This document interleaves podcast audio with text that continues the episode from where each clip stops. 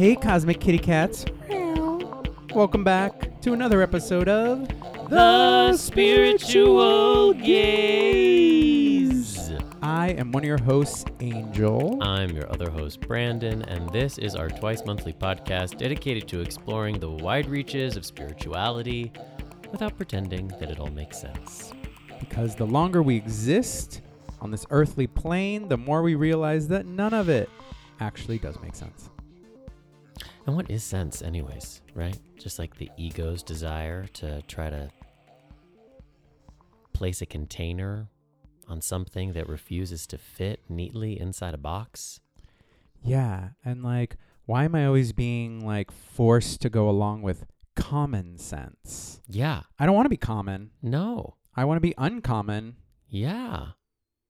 What the fuck? I know, we're being gaslit. I mean, always. Who are you? I'm Brandon Alter. I am a queer as fuck, non binary spiritual healer. I'm a tarot reader. I'm an astrologer. I'm also a writer and a performer. And I am your husband. You are, And who are you? for better or worse, only better. in sickness and in health, Radiant health only. till common sense does us part. Well, we've never had any of that. So we're here forever. I am Angel Lopez. I am a writer. I'm a film producer. I am also an astrologer and a healer, queeler, metaphysics idea dealer. Mm, a dealer. Yep, I like that. I'm dealing metaphysical ideas. I like the idea that healers fall into the same category as like drug dealers. That it's like kind of illicit. It happens in like back rooms, in the shadows. You never like quite know if you're like going to be able to pin them down, you know? Like your drug dealer back in the day. You're like, are they going to pick up? Will they have the stuff? I wouldn't know because I have never done drugs. Like, I'm glad that spiritual healing is a little bit more mainstream because it means that it's more accessible to a lot of people. But I do think that we've lost a little bit of some of the like magic in the kind of like homogenization and the Instagramification of healer culture, you know? Yeah, I get that. and that there's a lot of like posturing and spiritual materialism when like sometimes the best healing you could get like when we were in Chile and we got that mm-hmm. amazing healing from that woman Karen who lived on the edge of the desert didn't have a website didn't have a calling card just had to know somebody you didn't even know if you were going to be able to see her like she confirmed with us like an hour before and we had to like gather up our whole lives, find like an unmarked taxi cab and make our way out to her. Like that's what a healing is supposed to be like. It's not necessarily something you should just be able to like schedule on acuity, you know? Well, And yet that's our whole business. uh, I know. but I still like to think of us as living on the edge of the desert. Uh, I, I guess of the social media desert. Yeah. Totally. As far as healers go. But no, I agree with you. I do think there is like a, a loss in the magic around it because it has become such a I don't know. It's become like the words coming to mind are like broadly thin. Hmm. Yeah, I was going to say performative. Yeah. Yeah, and I find that like when it just becomes like it it's almost like ceases being a language and I'm even just like thinking of astrology. Like it's like with all of this like social media takeover around it, it's like it has like ceased to be a language and it's just become words. Yeah, there's like buzzwords. Yeah. I know. The same with the tarot. You know, like people don't actually understand the depth and the breadth of it and then they just like apply it to everything. But I wonder if there's a way to get it back.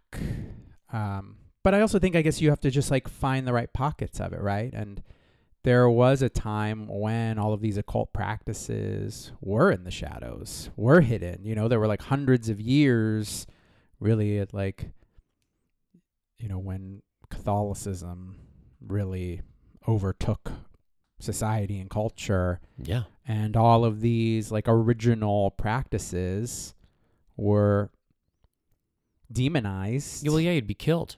and hid. You'd be in. killed if they found out. They'd call you a witch and they'd burn you at the Exactly. stake.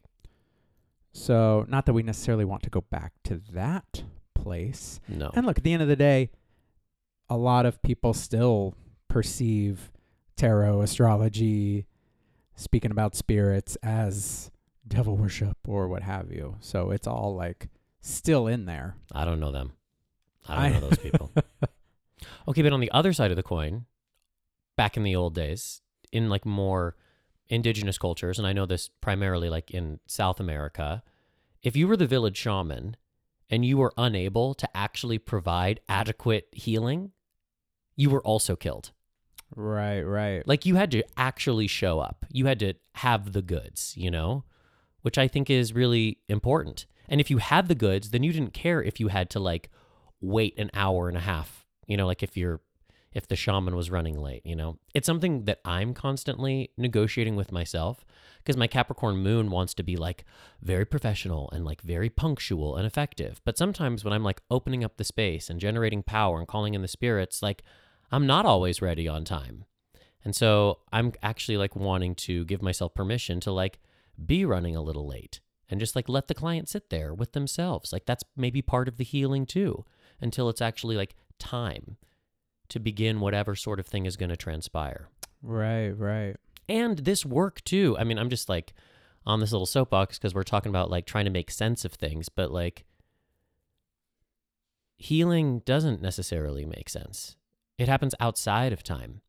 And there's a story that uh, one of my teachers tells, which I love so much, which is that she had a client that she was doing a remote session on, and they agreed that it was going to happen at like 5:30 p.m. And so the client was like, "Okay, like at that time, I'll lay down in my room and I'll just know the work is being done." So my teacher was stuck in traffic and didn't get home until 6:30. But the client sent her an email that said, "That was amazing. I felt so much power in that session. Thank you, thank you, thank you." Now there's a lot of ways you can interpret this story, but what my teacher did upon reading that email was think, "Oh, okay, cool. I obviously outside of time did a very good job. Like the work will be done by me. I just haven't plugged in and done it yet." Just like a non-linear approach to time, which I think makes a lot of sense. And even when I have clients, sometimes I can feel the night before if I have dreams or even that day, oh, this is going to be a big healing. I can already feel the power of it. And then other times I'm like, okay, this is just, you know, this is just like a routine checkup. Just going to clear the pipes, you know? So I just think leaning into that mystery and not expecting all of this stuff to make sense actually opens us up to a deeper, richer understanding. Yeah. And I promise that's the only soapbox I'll get on today. No, that's fine. That that was it. I don't mind. I'm, I've just burned it to the ground. The You soapbox has, didn't- has there- been burned. There was no actual soapbox. What do you think is the contemporary soapbox? Like the Amazon box? I'll get off the Amazon box. Because like we ain't buying bo- like we ain't like soap boxes, you know. Because like that like soap came in boxes and like you had it on the street, so you could just like stand on the soapbox, you know, right. Yeah, I guess that would be or just like the stoop. comparable. I'll get down off the stoop now. Yeah, who knows? I mean, it's all virtual these days anyway. Yeah, what a mess. Should we check in? sure. Why don't you tell me? Why don't you tell me what you're checking in around these days? What are you been thinking about? What's been happening? Well, first, I just want to clue everyone into uh, what we'll be discussing later today in this episode, which is the eighth house of astrology. We're continuing our whole series. Our astrology untucked. Yes. So we're going deep into one of the most secretive and mysterious of houses. Yeah, I think the eighth house really challenges people, understandably so, because it's kind of a house in the shadows. So we are going to do our best to not demystify it because it's always going to be mystical, but at least help you work with it. Exactly. Um, but right now, for me, Mhm. um, I mean, I'm mostly, I think, in a bit of a, uh, I don't know, a healing space, a physical healing space, I feel like I'm also healing some of my connections and just like doing a lot of uh I don't know, a lot of spending time with folks, which has been nice. Um and then I also feel like I've been focusing a little bit on just like healing my relationship with my past and my family, which is definitely indicated by the Venus retrograde, which uh, we'll talk about in an astro update shortly. Um, but that has uh, Venus has been in Leo, and it just ticked back um, in Leo, which is all my fourth house, which is that house of home, family, the past, and so my mom, who's been dealing off and on with cancer for God, like I want to say, I mean, since before we were together, like it's been probably 15 years now. Um, and she has had um, some tumors reemerge. They uh, it, they've been there for a couple years now, but they've just now started to grow. So she had to begin a chemo treatment this past week, which, you know, obviously put us all on edge, us all being my, me and my sisters. But, um, you know, thankfully she had her first treatment and she responded relatively well to it. I mean, as well as you can, but, you know, we were very concerned because she had tried like a chemo pill um, a couple months back, and it made her incredibly sick.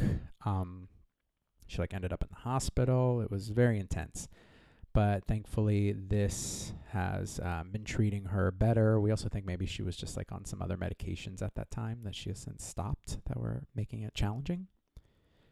But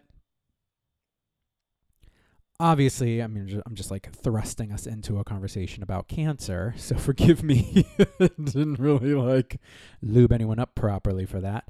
But your um, delayed trigger warning. I know, but you know, I um, I find that I uh have felt challenged in these check-ins to like speak in like real heavy details. I feel like I speak a lot in sort of the metaphors for what I'm experiencing. So I'm trying to be a, a little even more like just transparent with the details of what's going on. Um, and so there you have it. There are some details, but you know, it's actually like pushed um, my sisters and I closer together, and that's been like a real active process for us. Um, you know, not that we weren't close or you know didn't love each other because we do, but I think you know we are we are not of the ilk who are like you know chatting with their siblings every single day. You know, I know some people do have that familial uh, relationship, and we just don't. But you know, we will text with each other and what have you. But it's just like pushed us closer together. I think in a deeper way, and uh, I'm hoping that that is what will be like the gift of this process, along with just like just some healing from my mom so that she can continue to live a life and I think she's realized for herself like why she wants to be here and what she wants to be here for. So I'm really like hopeful. I was not for a while there, but I am now hopeful again that we will uh move through this. But, you know, it has me I think just on some level re, like I said, um, trying to engage a deeper relationship with my own past, my own history, and my own physical healing. Um, doing some physical therapy work, just really like trying to understand the very challenging relationship I have had with my body and how to move forward with it in a way that feels really loving and um, and caregiving for myself while still having fun. But yeah, I really want to do like an ancestry.com. I'm trying to decide if I should do the 23andMe or the ancestry, but I'm super interested in um, just getting some more details on specifically just like my Mexican lineage because I don't quite have a pinpoint of like where and pretty much all of those people are now gone from my life. So Yeah, bitch. It's Venus retrograde in your fourth house. Do the ancestry.com. yeah. So Don't do the anyone has- 23. I don't think, I don't know. Maybe, maybe I'm wrong, but I feel like the 23 and me isn't as good as the ancestry.com. Yeah, I just don't know. So I've been asking, you know, I've I've talked to people who have both and people like both. So I guess I'm just like now crowdsourcing. So if anyone has any suggestions, let me know. I wish I was just famous so I could go on that show and have that dude like just tell me all about it, but I'm not. So Well, I just want to say it's always like really frustrating for me during these check-ins when you like speak in like veiled terms because I know you're trying to like protect your privacy, but I also think sometimes it's easier just to like come out with the truth of what's going on and that's what people come here for, so I'm really proud of you, honestly, for just letting down the walls a little bit thank and you. letting people in. I'm sorry I've frustrated you for five years. I wish you'd told me. I would have started sooner. I have told you. But, you know, that's our dynamic because sometimes I'm oversharing and you're like, we can't say that, Brandon. And I'm like, are you sure? And you're like, yeah, you're usually right. So. Okay, so continuing with the cancer trigger warning, just because this has been part of my realm these days as well. So, my cousin, whom I love very much, feels more like a brother than a cousin to me. He's younger than me by about six months. My mom's late sister's son. He's been battling cancer for like the last two years, honestly. It was like around the time that my mom really started to decline that he was diagnosed with colon and liver cancer and he has basically been in and out of the hospital for the last month and it's just been fucking brutal on him especially but also just the whole family and i went to see him a week or two ago and he is in such good spirits but he is so sick and he has a long road ahead of him and as of the moment of me talking about this um, he is on an upswing, which is amazing. And I've been sending him healing, and I've had my whole shamanic training group be sending him healing, and we've really been working that. I know my mom's been working on the other side of things. Uh, but what it has endowed in me, and that's really why I'm talking about it, is a desire to just like really be living and enjoying. And I called Angel right after I saw my cousin, and I said to Angel, I said, We have no problems we have no problems. Like in the face of this, like seeing what he's going through, we have absolutely not one single problem. And I'm not trying to diminish that we all have things that we have to deal with, but just a perspective, you know? Like when you have your health, when you have the ability to like put food in your body and get a good night's sleep, what you have is a recipe to enjoy. And so I've really been trying to just enjoy my life and to see the people that I love and to make the most of it and celebrate like myself and my body and my opportunity to be on this planet at this time because nothing is promised and you just never know. So my cousin has been teaching me in a really major way and maybe through him, through me, y'all might spend this Leo season just trying to enjoy and celebrate the fact that you are alive. And yes, like the world is on fire and it's falling apart, maybe falling apart back together, but it's always on fire and it's always falling apart. And that's not a reason not to try to just like absorb as much joy as you possibly can. So, in that vein, maybe we've talked about it, but we have become fully obsessed with the bunnies that live right around our house. There's like just a whole family of bunnies and they come out in the morning and especially around sunset because that's when there's shade in the front yard and they just eat the grass and they're so fucking cute. And last night one was just like fully like splayed out.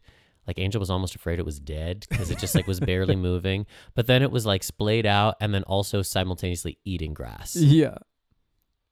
And I just love those bunnies. And I want them I want them to be my friend, but whenever I try to get close they run away. I told you, you just got to sit out there with a carrot in your hand. Really? You think that'll do it? I don't know. I mean, we've been giving them carrots. We like chopped up carrots and we like spread them out in the front yard, and mostly the squirrels ate them, which is fine. I mean, we're here for the squirrels too. They're also adorable. yes. But I just want those bunnies to get what they need, you know? But we have this bird bath, which the squirrels can get into because you know those squirrels. Where can't they go? Uh, but the bunnies I felt badly for, so I just like got a little bowl of water that I put underneath the bird bath as well. And then the bunnies started drinking out of it. I know that was very cute. I know. On my walk this morning, I walked by a house that had uh they clearly are um a house for the squirrels cuz they had just like sp- there was just uh like nuts and stuff like just like laid all out on their uh front like walkway and Oh then there was like a bowl of water Oh, at the uh, at the end of it and there was a tiny a, a little squirrel with his like paws up on the bowl like lick like just like drinking water it was the cutest oh my gosh. thing it was Where was this? just at the end of the of the street it Oh. was very funny though So cute. I was cracking up watching them Because it's been fucking hot. I worry about all these animals, so it's I'm glad they're doing okay. insanely hot I mean I was walking at like 8:30 this morning and it was like it felt like it was 90 degrees out I was Yeah. like what the fuck Yeah, it probably was.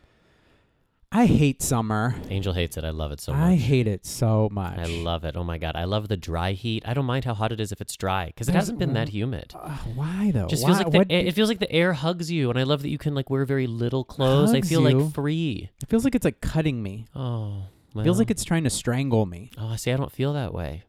Got to soften your boundaries a little bit. Got to let it in. No. Yeah. yeah.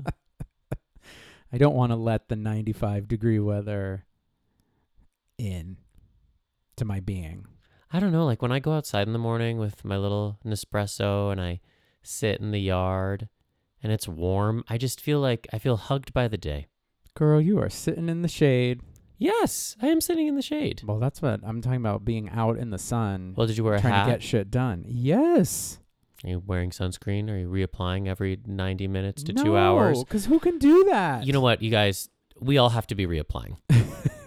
it's so much. I know. It's so much work. I know, but it loses its efficacy after 90 minutes to two hours, especially at least your face, you know? well, I'd rather just have it be cloudy and wear a coat. Not me, girl. I mean, I love a coat, honey, but I love a crop top more. All right, let's move on. Hmm. Let's move on from this place. All right. And let's enter into this episode's Cosmic, Cosmic Update.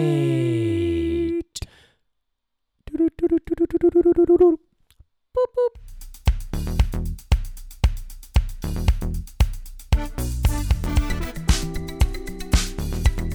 You guys, the nodes. Let us not underestimate the nodes.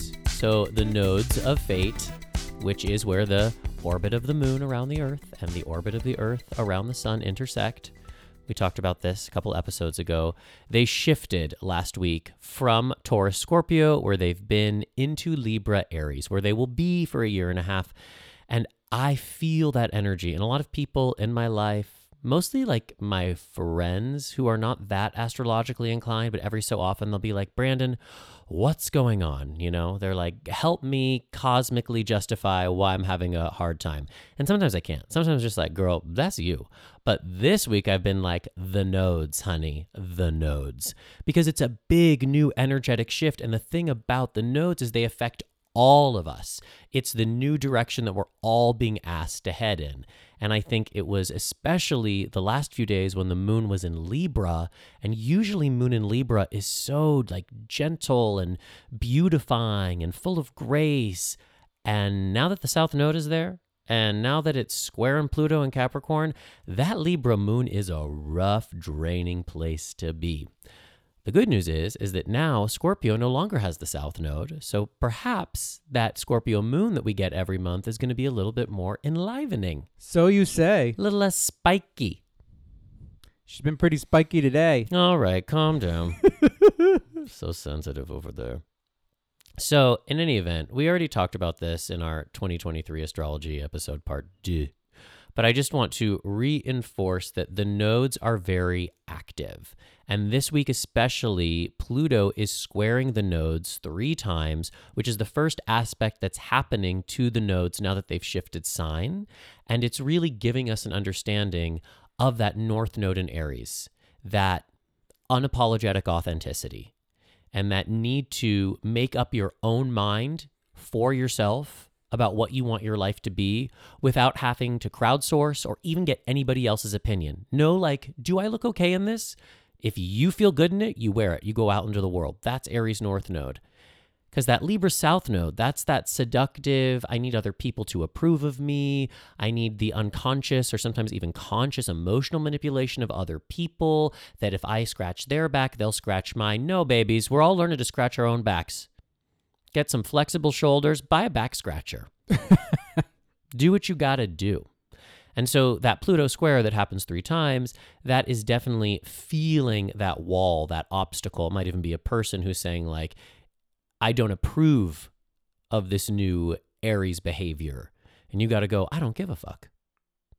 And just inquiring deeply into like why we might be so addicted to other people's validation, where we're anemic in being able to give that to ourselves. And then, of course, Pluto is doing this like deep transformative dance that Pluto does and saying, like, how do you have to transform in order to be the person that can scratch your own back? I got on the stoop again. I'm sorry, everybody. I got on. I got on that damn stoop. Angel knew. Angel was like, "There's gonna be at least one more soapbox before Uh, this yeah. episode's over." But that's what's going on with the nodes. And if things feel spiky or intense or heavy or just a little out of control, I definitely think the node shift is is part of that. And we're gonna learn to assimilate into that energy because again, we're gonna have it for you know 18 months. But you know, first cuts the deepest. Yeah, the way I've been like processing it is asking ourselves what is the relationship between my ego and my soul and like who's calling more of the shots right now and how do we better align the two so that they're working collectively Yeah. How do we weave them together? yeah because to me that's really the like aries north node right aries being this very hefty ego energy this like i am energy but the node that north node energy really being like well what's the soul's calling so it feels like this grand invitation right now to like align that ego energy that soul energy um, which can be as all nodal challenges are very challenging you know because sometimes the ego is like but i want to go this way and the soul is like well unfortunately you're meant to go this way Yeah. and it becomes about i don't know at times even tricking your ego into understanding why that soul direction is the better direction for you Yeah. It's about like how how are we showing up for our soul's purpose even when it's not understood by those around us? And potentially because our ego is actually quite influenced by other people, there's just like a tendency, I've noticed it in myself, to avoid doing the deep soul work that I know I came here to do because I don't necessarily know how I would be able to explain it to other people. And I also like have that voice speaking to me through my ego because my ego is very attached to what other people might say or how they approve. And so there are other people that are in me that I'm also having to like give the middle finger to as I just focus on what I want to do. right like I will just share, you know, I'm really trying to like be disciplined and, and get this musical out. And I went on a writing date with a friend and this friend talked to me for a very long time about what they were working on to like such an extent where like I didn't even really have enough time to work on my own thing before I like had to go. And I was like, this is literally the nodes right now. I was like, what I needed to say was like, hey, I'm so interested in all of this, but like I I'm actually here to write, so like let me do that. But instead I was like, I was being polite, you know? well it's also writing with the gemini Correct. Learn that lesson. Uh, all right. What other cosmic updatery should we charlar about? Well, we did just have uh, Venus shift I'm your Venus. I'm your fire, your desire. retrograde. Um, so yeah, the Venus retrograde is in effect right now, um, and uh, it's directly in effect through September 3rd, uh, but then we'll have another month of like clearing the shadow. Yeah. So, you know, and clearing uh, Leo. So, you know, we are just in this full Venus Leo energy right now, which can be a great combination. But I think it's just really important for everyone, as I was talking earlier about my Venus um, in Leo trajectory in my fourth house, to pay attention to what house this is happening for you. Um, and if you don't know, obviously, you can uh, ideally find ways to look it up. And if not, you can always just start to pay attention too to like where in your life is like really trying to get your attention. I mean, clearly the fourth house was trying to get my attention given everything that's going on in my life. And so even just finding what area of your life wants more attention and knowing that it's going to take that. But if you do know your fourth house, try to focus some intention and attention into that space because it really wants your heart's attention more than anything. That's what uh, Leo rules that heart energy, that love energy. So, what do you need to be infusing more love into in your life right now? And there's also, you know, Brandon was talking about joy earlier and really moving into joy. That's Leo energy as well. So, how do you maybe even take like a challenging area and find ways to like bring more joy into it or recognize the joy that's available there? And sometimes you have to wade through all of the like bullshit and the ego shit and the past trauma shit to actually like get to the little rainbow that's like hiding in there for you. But do your best to kind of like do that. It's almost like back in the day, you know, or those like cracker jacks or whatever we would get like a cracker jack box and like kind of dig through to get the little like prize that's inside god now i feel like a thousand years old You are. you are at least 1,000 years old. well look at least my saturn and leo generation people remember that You're like Methuselah. what was what was your generation's uh what's the saturn and scorpio generational uh, equivalent of a cracker jack box Edging. i'm sorry what Edging, go on where you bring yourself almost to orgasm and then you back off. And then you like do it a couple of times and then finally like you let yourself have an orgasm and it's much more pleasurable cuz cuz you edged. Yeah, I don't know if that's the equivalent of a cracker jack box. Listen, it's Saturn and Scorpio. It's it's what came to me. Wow. That existed for the Saturn and Leo generation as well, my friend. Um, and maybe y'all maybe y'all missed out and didn't have like a little special box of really, really over sugared caramel popcorn that also had a tiny little like rub on tattoo and hidden inside it. You know, I think like there were a bunch of cereal boxes that like did the same thing. Like Cracker Jacks was probably like the first, and then it just got like was a good idea, and then like just like cereal companies stole it. Because I remember there like being like prizes in cereal. Yeah, for sure. So I guess that was I guess that was my my Cracker Jack box. Well, great. So there you have it.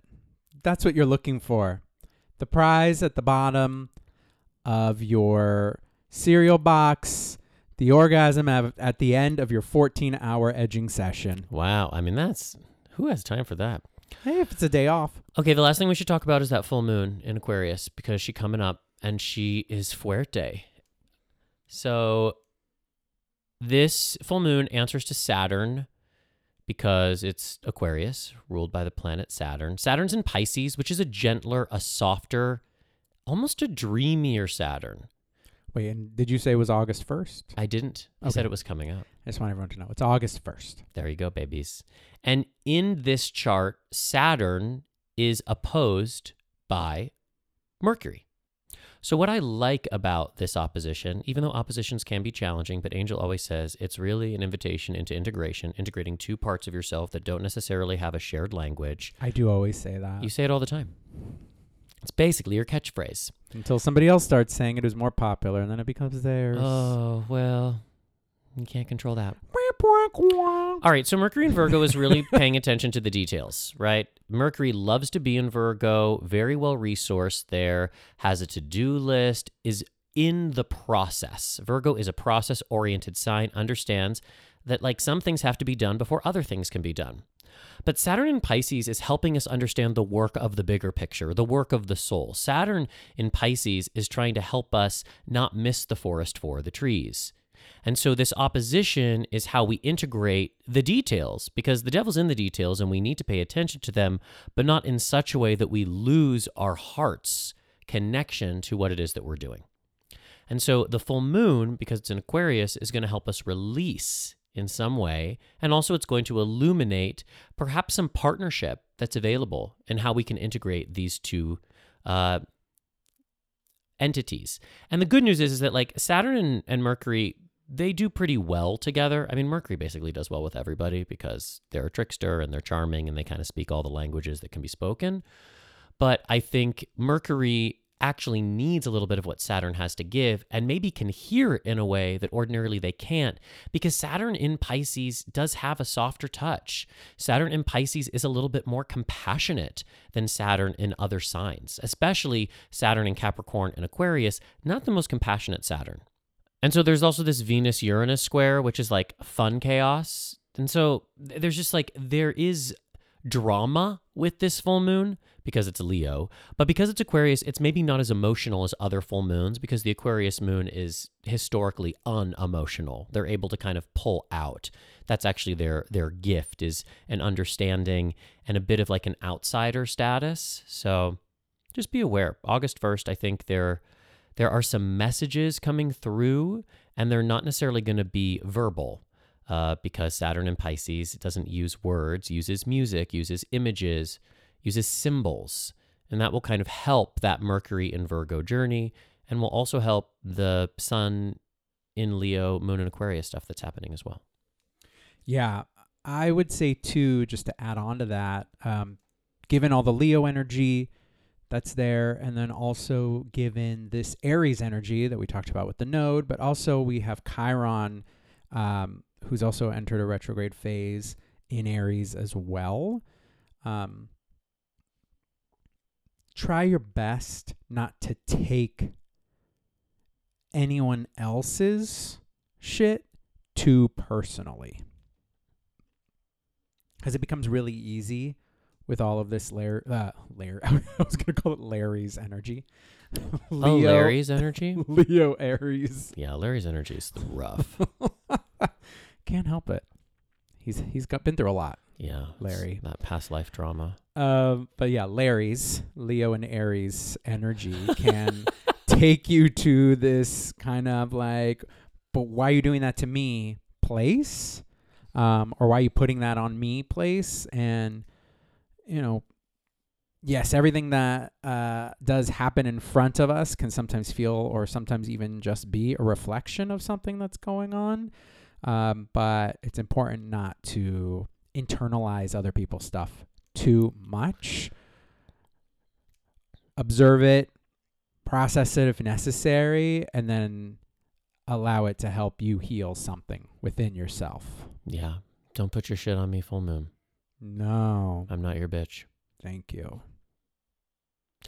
Let's move into this episode's deep, Deep dive. dive.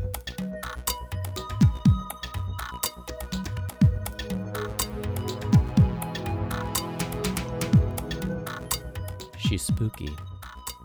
She's sexy. She's shadowy. She's witchy.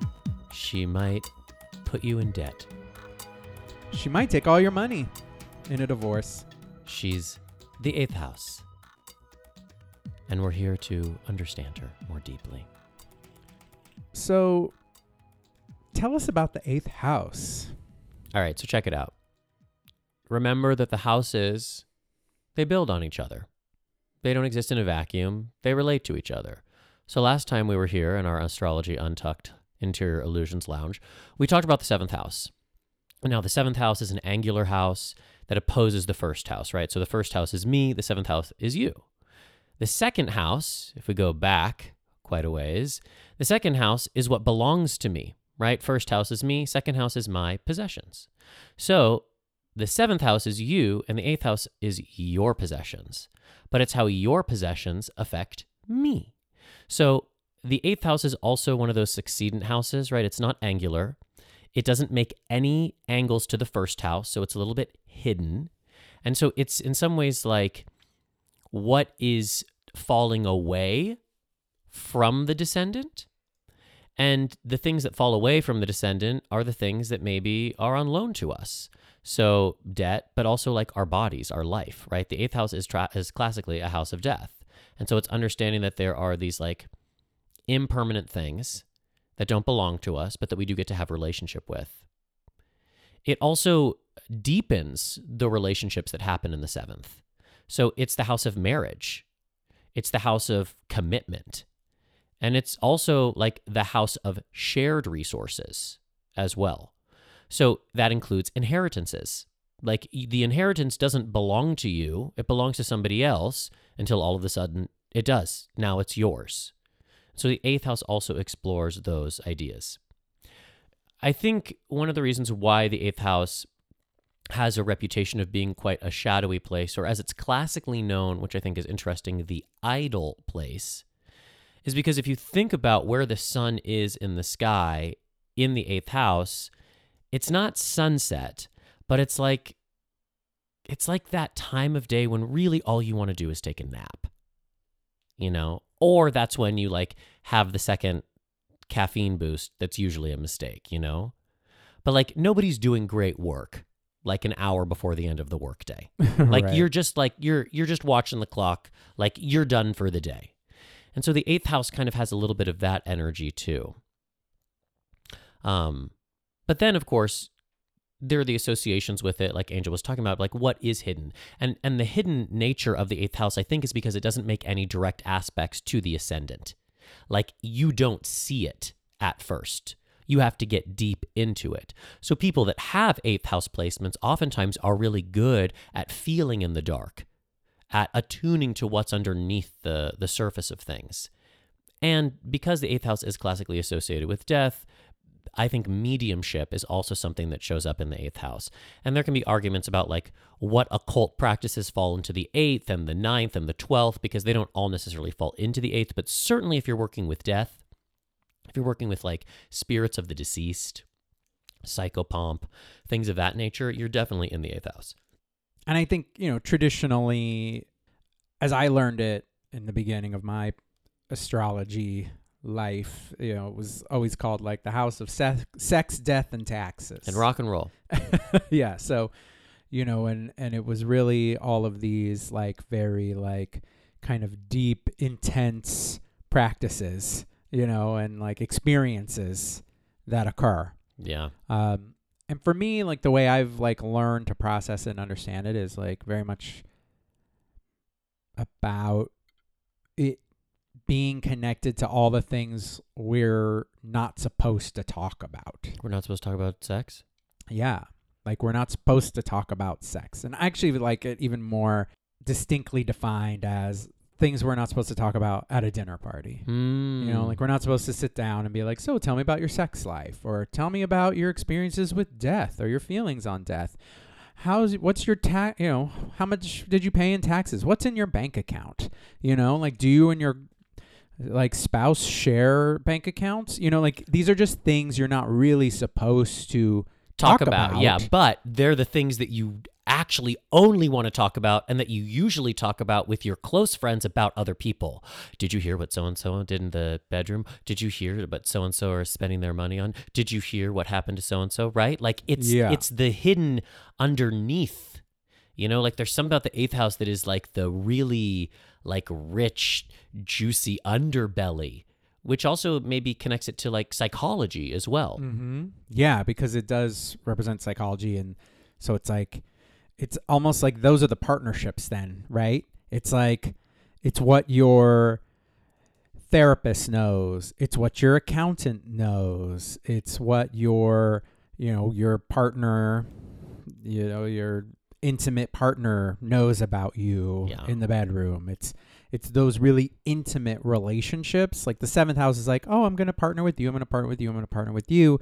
And then you move into the eighth house together, and it's like, oh, bitch, we have to open up a bank account together. Correct. And like, oh, you have that debt. Oh, you're bringing that debt. Oh, you're bringing that. You know, like you just start to like understand and deepen. So anyone who has anything in the eighth house, whether you like it or not, you are someone who is asked to be more comfortable in those spaces. And depending on what planets you have in there, um, you're asked to engage with these just more intense underbelly aspects of of life. Yeah.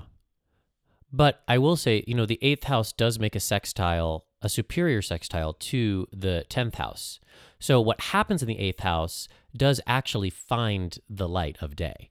And it does affect what goes on in your career and in, in status and like in the world in a way that like the 12th house doesn't really and the sixth house doesn't really. Yeah, I never thought of that. I also just would like to have an eighth house dinner party where we only talk about sex, death, and other people's money. That sounds really fun to me. Uh-huh. And if you have a lot of planets in the eighth house, you are probably one of those people that despises small talk and only wants to talk about this sort of shit. Yeah, definitely. And I think we should go through the planets in there l- later and just kind of like talk about that because I think that that definitely is like a piece of it. But yeah, I think it's like it's an interesting place, especially if you don't have any planets in there. When you experience a transit through there, you may find yourself having to like Plunge. yeah, you're suddenly confronted with some sort of like bank account issue or an inheritance or sexuality issues that you weren't even aware existed because it is all under the surface. And it's interesting because it is a house that's uh technically above the horizon line, right? It's like in the upper half, which tends to make it much more about like being out in the world and being in connection. And it is because you are engaging with other people, yet it is about these things that you may want private. And I find the eighth house interesting because it is this like, it can feel very isolating, the eighth house. Um, but the pressure there is to become less isolated in those areas. You know, like how do you allow yourself to feel less isolated when it comes to sex, less isolated when it comes to death, to money, to intimacy? Totally. And I think it stands to differentiate that, like, the eighth house are the things you're actually going to inherit, whereas the fourth house is like the whole reservoir of possibility. Like, you have a huge amount of ancestors, but not every trait is going to be passed down to you. And that's the difference between the fourth house and the eighth house. The eighth house is what you actually stand to inherit. And I also do think, and maybe we'll get into this when we talk about the specific planets, but it's also, if you have a partner, going to indicate their experiences. Because remember, like the seventh house is what you're attracted to and can also like represent your partner as well. And so the eighth house represents your partner's relationship to these things. So, like, for example, if you have Jupiter in the eighth house, it could be that, like, your partner inherits a lot of money, you know, and you don't, but it's also your partner. So then you get the benefit of that to some extent or the complications in relationship to that.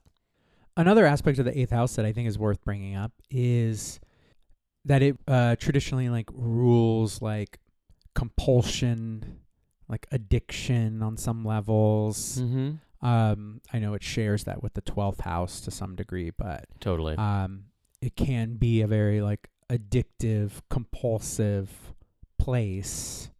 You can then think about those buzzwords we talked about money, sex. You know, these are things that can become addictive places. And I would even say like magic, death. yeah. We can become very Addicted to the shadow. addicted to yeah and addicted to even just like thinking about it right? Like Yeah. that's the interesting like uh, intersection of death and psychology.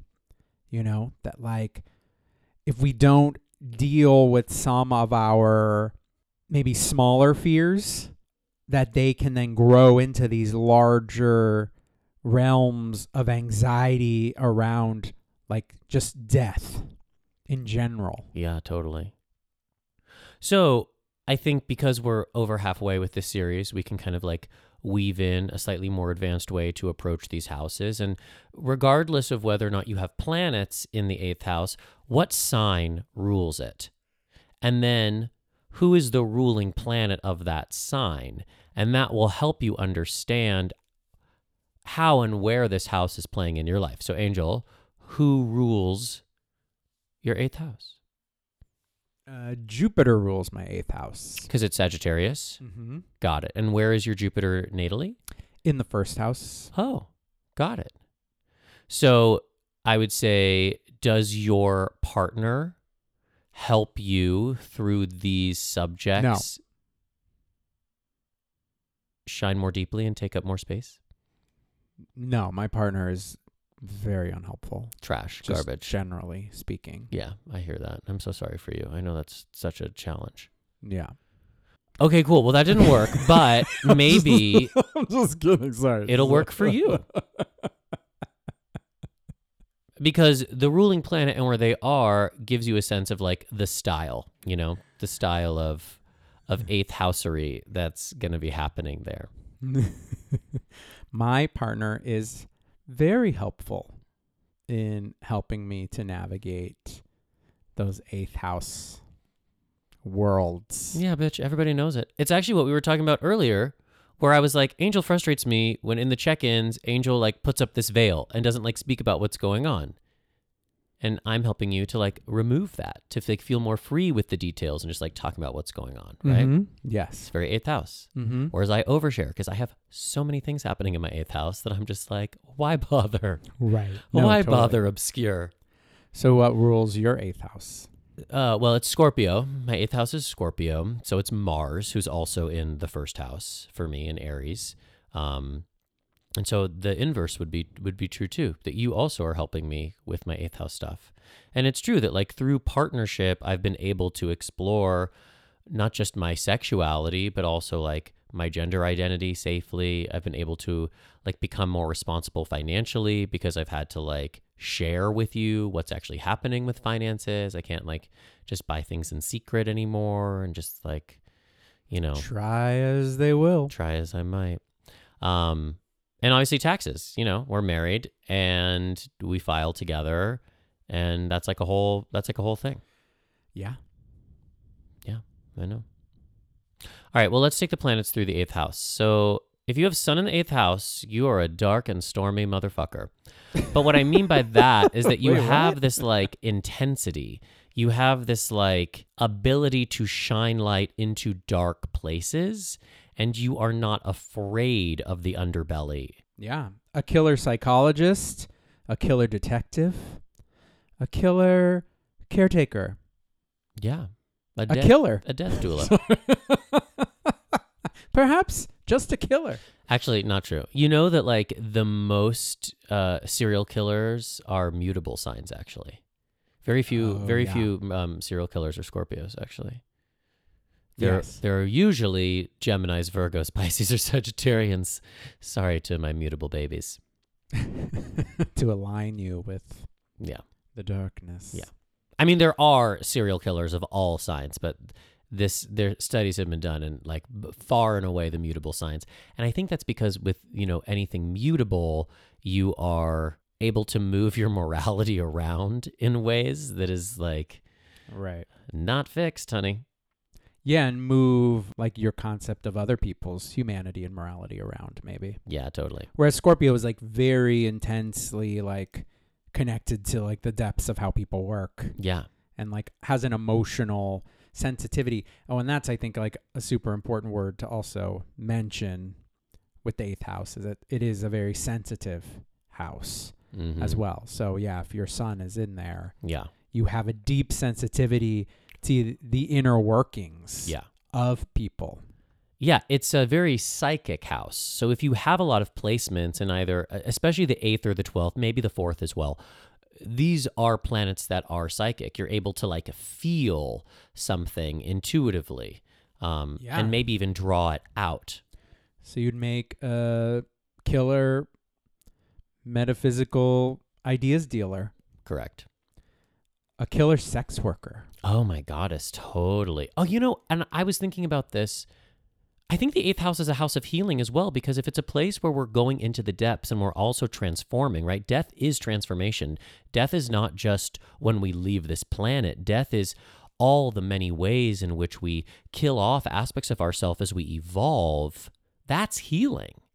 Yeah, it's one of the like biggest spiritual houses, I'd say. And so yeah, there is like a real pool of healing waters available in the eighth house. All right, moon in the eighth house. Girl, she is sensitive in all caps. hmm She doesn't. She doesn't let it go quickly. She feels everything that's going on underneath the room, the room's tone, if you will. Mm-hmm. Yeah, totally. She also might keep her feelings hidden to some extent. Yes, private. Very. Like, it's one of those people where you're like, I really never know what's going on with them, but I always feel like I've done something wrong. right. Um, okay, Mercury in the eighth. Well, Mercury in the eighth, I believe, is someone who, something you mentioned earlier about small talk, does Mhm. not care for small talk. No gracias. Yeah, like wants to cut to the chase, wants to get to the truth, like what's really going on, mention it all. Honey, I had an experience in Trader Joe's this week that just made me crazy. Where I ran into a former client who's lovely, but I don't see them that often. And they were like, Hi, how are you? And I was like, Oh, I'm okay. You know, just like trying to make the most of the summer.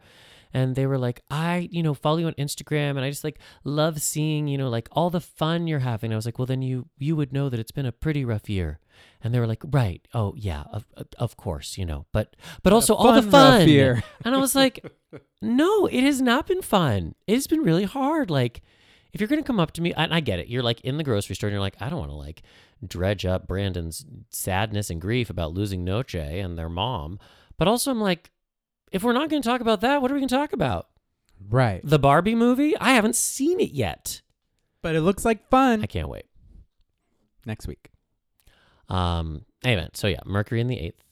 Yeah, so there's I think just like a real strong like intensity with like thought, someone who wants to communicate on a deep level, wants to really like pull out from other people too, like what's going on with you and wants to like understand themselves through a deep communication with other people. Yeah, I would say like the eighth house is go hard or go hidden. Mm, I like that.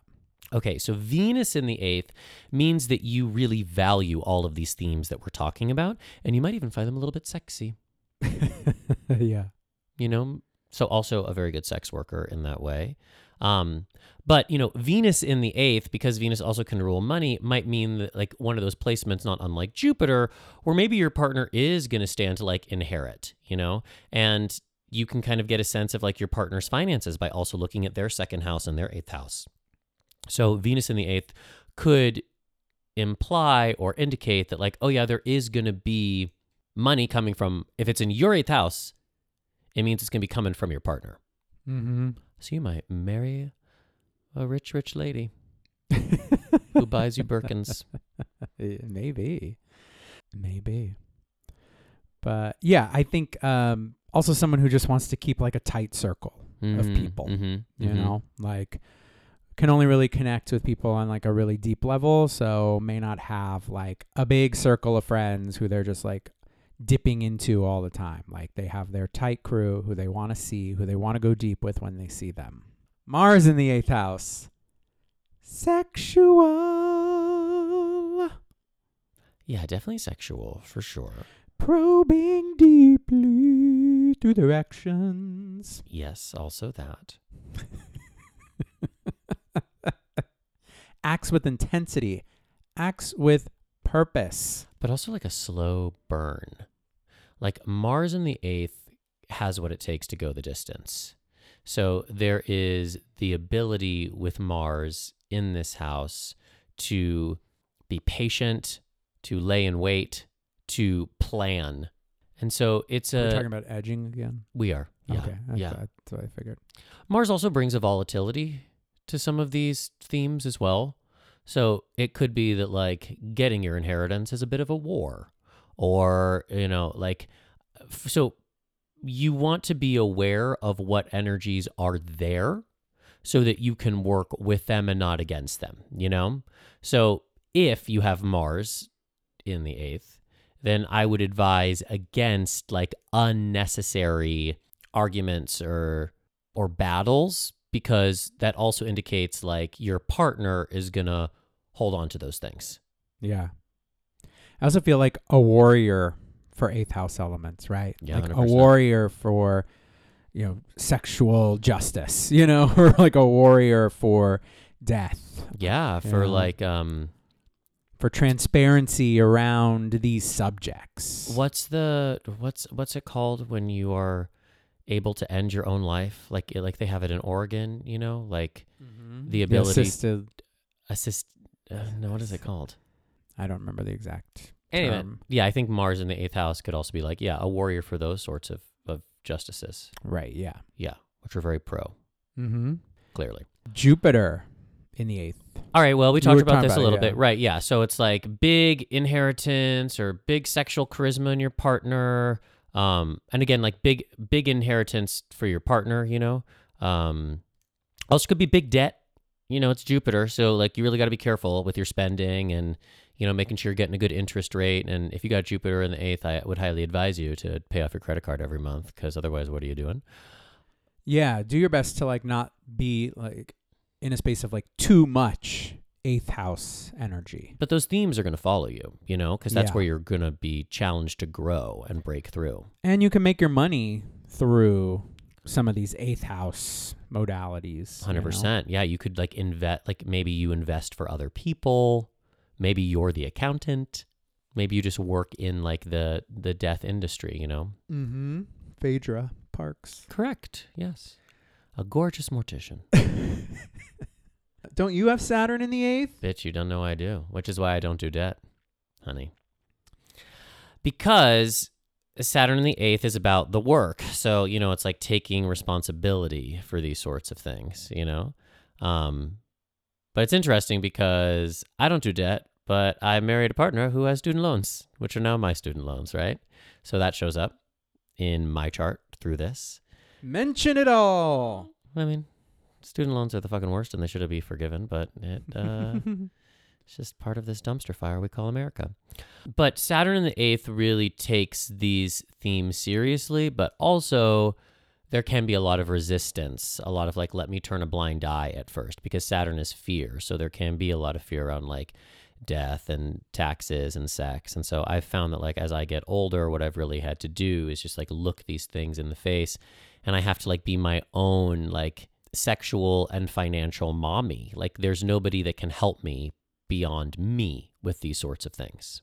I mean, I, I'm not going to ever do my own taxes. I'm not going to be my own accountant because I don't have that wherewithal. But I am learning to like be more um, participatory in that whole process. And I uh, I have it in Scorpio, so I also never I never forget anything. Nope, truth. Uranus, Uranus in the eighth. I mean, I think just like surprising changes in your life through sex, through death, through money, other people's money, obviously. Like, so sudden inheritances, sudden um, sexual or gender identity revelations, Totally. perhaps. And then Neptune, Neptune in the eighth, definitely Major mysticism. for sure. Yeah. You are part of a strong mystical generation with that Neptune in the eighth. Really tapping into what is your form of magic and how you can communicate that magic to help others. And then Pluto in the eighth, honey. She a powerhouse. Yeah.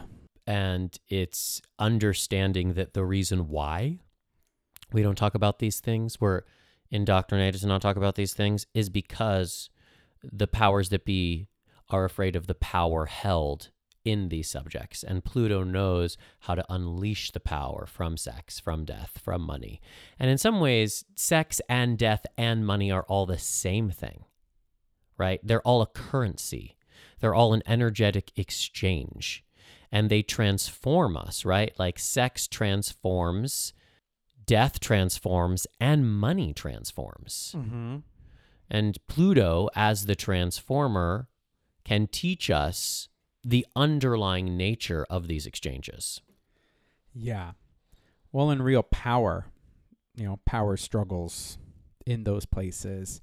But yeah, really learning like who you are at the deepest core of you and having to work really hard to not let the uh, darkness overwhelm you. For some reason, I'm thinking of like Wicked, like Elphaba, and how like just like Wicked um, is a good representation of like a Pluto in the eighth house story. No good deed goes unpunished. Is that what you were thinking? No, because it basically because it basically takes this like really intense traditionally Maligned character. maligned character and, redeems gives- her, gives gives us the psychology, gives us the heart so that we understand her and then celebrate her. Yes, exactly. Sorry, I got excited because No, that was really- exactly. was really- Even I'm like you can think of like Maleficent, right? And, Totally. like, who who would be a very like Pluto in the eighth house character, Oh God, if, yeah. like taking all the darkness. But then you have Angelina Jolie's version of her, yeah. where you realize that like, oh, she was just kind of like, she was done wrong. yeah, she was done wrong, and she just let her anger get the best of her. Totally. You know, Medusa is like a classic example of that too, right? Like Totally. Medusa was so wronged, I believe by Apollo. I believe she was like raped and like stranded on a fucking island and then everyone was told that she was a bad person merely because she was a victim. But Medusa's a badass sorceress. Isn't there a book of her No, I don't think Genesis so. story? No, I don't think there is. There must be. I'm sure somebody out there can tell us what that one is. Yeah, I mean, I would love to read that one. Yeah, if not, it will be the next big blockbuster. Yeah, seriously. like three years from now. Yeah. Who would play Medusa in the movie of Medusa? Who would you cast? Cate Blanchett? Oh, No. no, no. That's, a, I mean, she would be a fantastic Medusa, I'm sure. I was thinking more of like a Saoirse Ronan. Oh yeah, I understand. Skewing a little younger, Or Cher, definitely sure. if not uh, the musical. Oh my gosh, yeah. You left me on an island. Oh my gosh. the snakes grew out of my head. I was better off dead. they call me Medusa. okay, you know what? I'm writing this musical, everybody. So watch out. All right, well, thanks for taking this ride through the underbelly of the eighth house.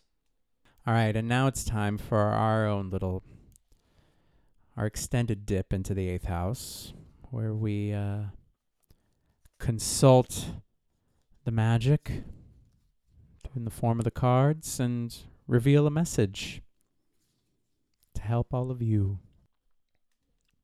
All right, everybody, here we go. Just take a moment, drop into your heart, get still, get centered. If it's safe for you to close your eyes, I encourage you to do that. And then you're just going to connect to the cards by listening into the sound of them being shuffled here. So we're just asking for one card, one message that will resonate no matter the future place or time to which you listen to this episode. So we are working with the 10 o wands, Hanny. So you got to put some of those wands down, babe. Got to simplify. You know, we have some planets uh, giving us some good Virgo energy. We got Mars there, and Mercury's going to be there very soon. And that's an energy that helps us understand what actually needs to be tended to and what is detritus. You are doing too much.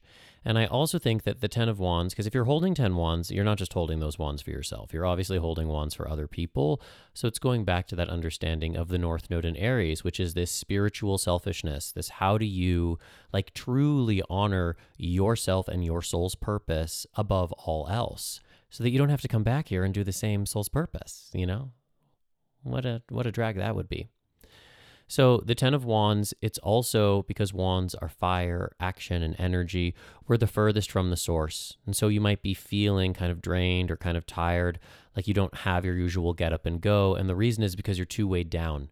You're trying to do too much or maybe the things that you're you're doing have too much pressure on them. And it's not to not take things seriously, but sometimes we have to loosen up. We have to be a little bit more playful. It's like when we teach tarot and intuition, and we talk about how your ego wants to be right, and so you're gripping. But if you give yourself permission to not be right, to just play with your intuition, that's generally when the best things come along. So spend this next week or until we meet again just noticing where you're holding up more things than actually need to be held up. Where are you gripping? For comfort because you're not trusting your ability to do more with less. And also, where are you afraid to ask for help? Because tens do invite our community. And so you might need to ask for some help from other people to help you lift some of the heavy things that you're being asked to carry at this time. I'm putting them down, letting them go. I've had enough. It's about time. Thank you. All right, everyone. Thank you so much for joining us for this episode of the Spiritual Gaze. We no, thank appreciate it. you. No, thank you. We No, thank appreciate you. We appreciate your love, your support. We appreciate those of you who are able to join us in our community offerings. We have more coming up next month. Um, some changes to the community offerings platform coming up very, very soon. Yeah, it rhymes with Latreon. um, so yeah, so that's happening. Um, and uh, yeah, but um, we are always grateful for you all. You can always find out everything that we have going on at thespiritualgaze.com or at one of the many social media platforms. TikTok, Instagram, Actually, that's kind of it right now. On Facebook. But fuck that Twitter. We ain't there no more, honey. Yeah, we're gone from Twitter. We're gone. We it's officially a wasteland. It's scorched earth. Yeah, we're not on threads yet, but maybe we will be. I am personally. I'm workshopping my, my book on grief on threads. and I am there personally. I am workshopping my one man musical where I'll be playing Medusa. I just put it into development How dare you? and it's being fast tracked. Who's writing it? Cher. Oh, that bitch. Can I consult at least? Maybe. The snakes grew out of my head. I'm better off dead. They call me Medusa. We'll work on that lyric. So, thank you all. We love you. Until next time, this has been your transit through the spiritual gaze. Yeah.